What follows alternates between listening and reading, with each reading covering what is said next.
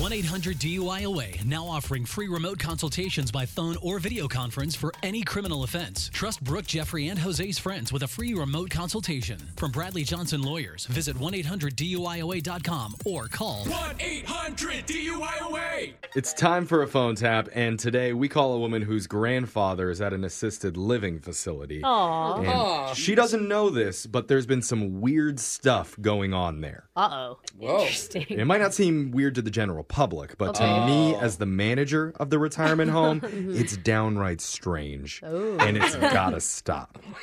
So I hope she can understand the seriousness of what her grandfather's been doing Oh. and maybe help us to take him down. Mm. In your phone tap right now. It's another phone tap.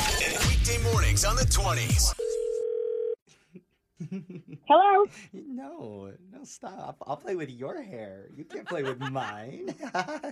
Uh, Hello. Oh, Hello. I'm sorry. Hello. Sorry, I, I didn't know you answered. Um, hi, my name's Peter Venkman. I'm calling from an assisted living facility. Is this Lindsay?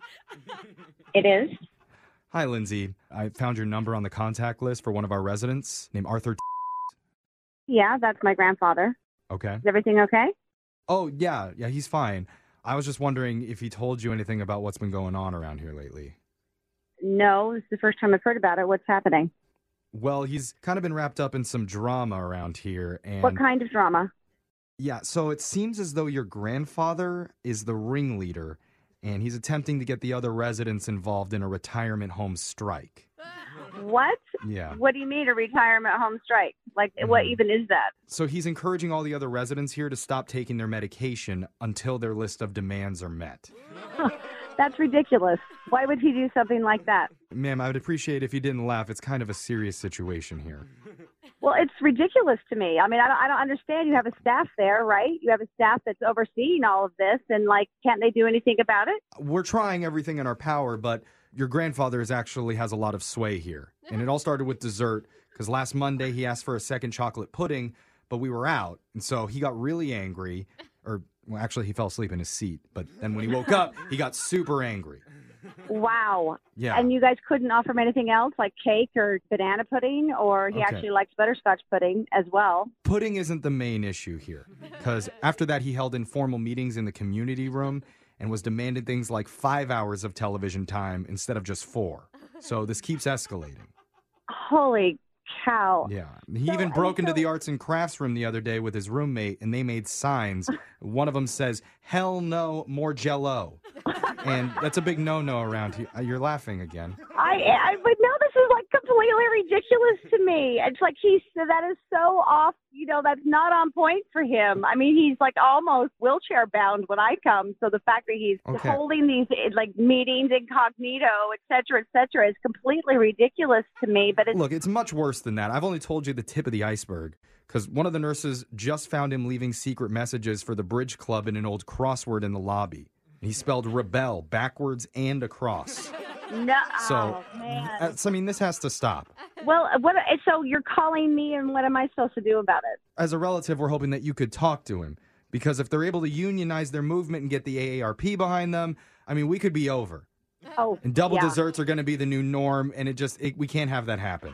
Can I ask a dumb question here? I mean, Another the- one? why can't they have a du- thanks? Why can't they have a double dessert? I mean, they're like at the end of their lives anyhow. Have dessert for every meal, for what Okay, I but- care. but It's you like, just come on. Think of all the chocolate, because we already have a hard enough time getting out all the stains from the tablecloths as it is. And then you want to add chocolate into the mix too? yeah, we do, and perhaps maybe some strawberry, et cetera, et cetera. It's like, who Okay. cares? Look, I didn't want to tell you this, but your grandfather has contacted the local news, No, and he's supposed to be interviewed this afternoon about it. no way. Yeah, but but look, we got the drop on him. So we called the news station pretending to be Arthur, and we had the interview moved from 2 p.m. to 2:30. So, so, So I think we're So safe. what? So how do you get the drop out by changing the time of the interview? That's so, so so stupid. that's when Matlock's on the Hallmark Channel, and he's not going to want to miss that for anything. oh my gosh. All right, two can play at this game, Arthur. This this easily is the most ridiculous and inane, stupid thing that I have ever heard. And like I don't even Oh, understand why really? you're calling okay. me. Well, yeah. honestly, this is probably the most ridiculous and stupid inane thing I've ever done. You know, doing a prank phone call about a grandpa strike. Yeah.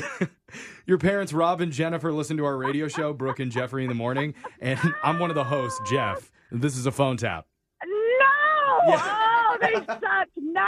Your parents are characters. We talked to them. They said you haven't seen your grandpa lately, so they wanted to prank you with an update.